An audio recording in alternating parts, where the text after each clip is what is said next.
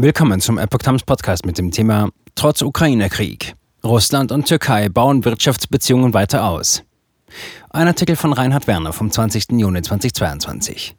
Im Gespräch mit der Nachrichtenagentur Anadolu erklärte Russlands Vizepremier Novak, die bilateralen Wirtschafts- und Handelsbeziehungen zur Türkei würden trotz des Ukraine-Krieges weiter ausgebaut. Ankara verhängt keine Sanktionen und bemüht sich um Vermittlung. Der stellvertretende russische Ministerpräsident Alexander Novak sagte am Freitag, 17.06., Moskau sehe weitere Bereiche, in denen die Zusammenarbeit mit der Türkei ausgebaut werden können. Dies berichtet die Zeitung Daily Sabah unter Berufung auf die Agentur Anadolu, AA, allen voran in den Bereichen Verkehr und Logistik. Die Türkei sei seit Jahren ein sehr wichtiger Wirtschafts- und Handelspartner für die Russische Föderation, erklärte Novak gegenüber der teilstaatlichen Nachrichtenagentur. Präsident Wladimir Putin und Präsident Recep Tayyip Erdogan stehen in ständigem Kontakt. Die Aufgaben zur Steigerung des bilateralen Handelsvolumens werden umgesetzt, sagte der Spitzenpolitiker. Von Großprojekten bis hin zu Individualtourismus. Der bilaterale Handel zwischen den beiden Ländern sei im vergangenen Jahr um 57 Prozent auf 33 Milliarden US-Dollar gestiegen, fügte Novak hinzu. Russland lag damit im vergangenen Jahr auf Platz 10 der größten Exportmärkte der Türkei und auf Platz 2 bei den Importen. Ein Grund für diese Ausweitung seien große Investitionsprojekte, die sowohl in Russland als auch in der Türkei durchgeführt würden, von der Turkstream Pipeline über das Kernkraftwerk Akuyu bis hin zum Nutzfahrzeugwerk Gas. Zudem seien Russland und die Türkei auch in den Bereichen Tourismus und Bauwesen noch stärker miteinander verbunden, so Novak. Beide Länder schafften Sonderwirtschaftszonen und unterstützten kleine und mittlere Unternehmen, um den Handelsumsatz zu sichern.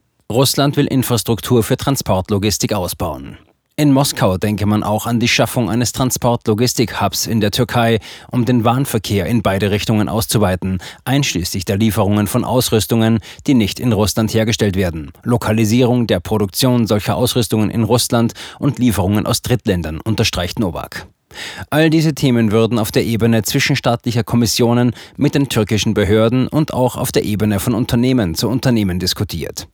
Heute fand das zweite Treffen der russischen und türkischen Geschäftswelt statt, die sehr daran interessiert ist, Vorschläge für die Entwicklung einer weiteren gemeinsamen Zusammenarbeit zu machen, so der Vizepremier. Die Behörden sehen demnach ihre Aufgaben darin, administrative Hürden zu senken und die Kosten für Unternehmen zu minimieren.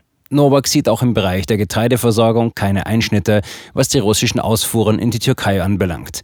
Er betont, wir waren schon immer ein wichtiger Getreidelieferant für die Republik Türkei, daher sehen wir hier keine besonderen Probleme. Ich denke, wenn wir über Exportpotenzial und Ressourcen verfügen, werden wir die Verbraucher mit ausreichend Getreide versorgen können. Türkei gibt sich diplomatisch. Die Türkei unterhält auch nach Beginn der russischen Militäroffensive in der Ukraine nach wie vor enge Beziehungen zu beiden Konfliktparteien.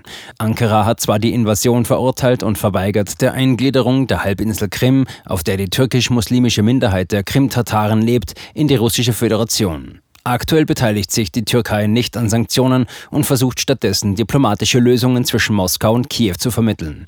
Derzeit liegt dabei der Schwerpunkt auf der Frage von Getreidetransporten aus ukrainischen Häfen über das Schwarze Meer, die von der russischen Marine blockiert werden.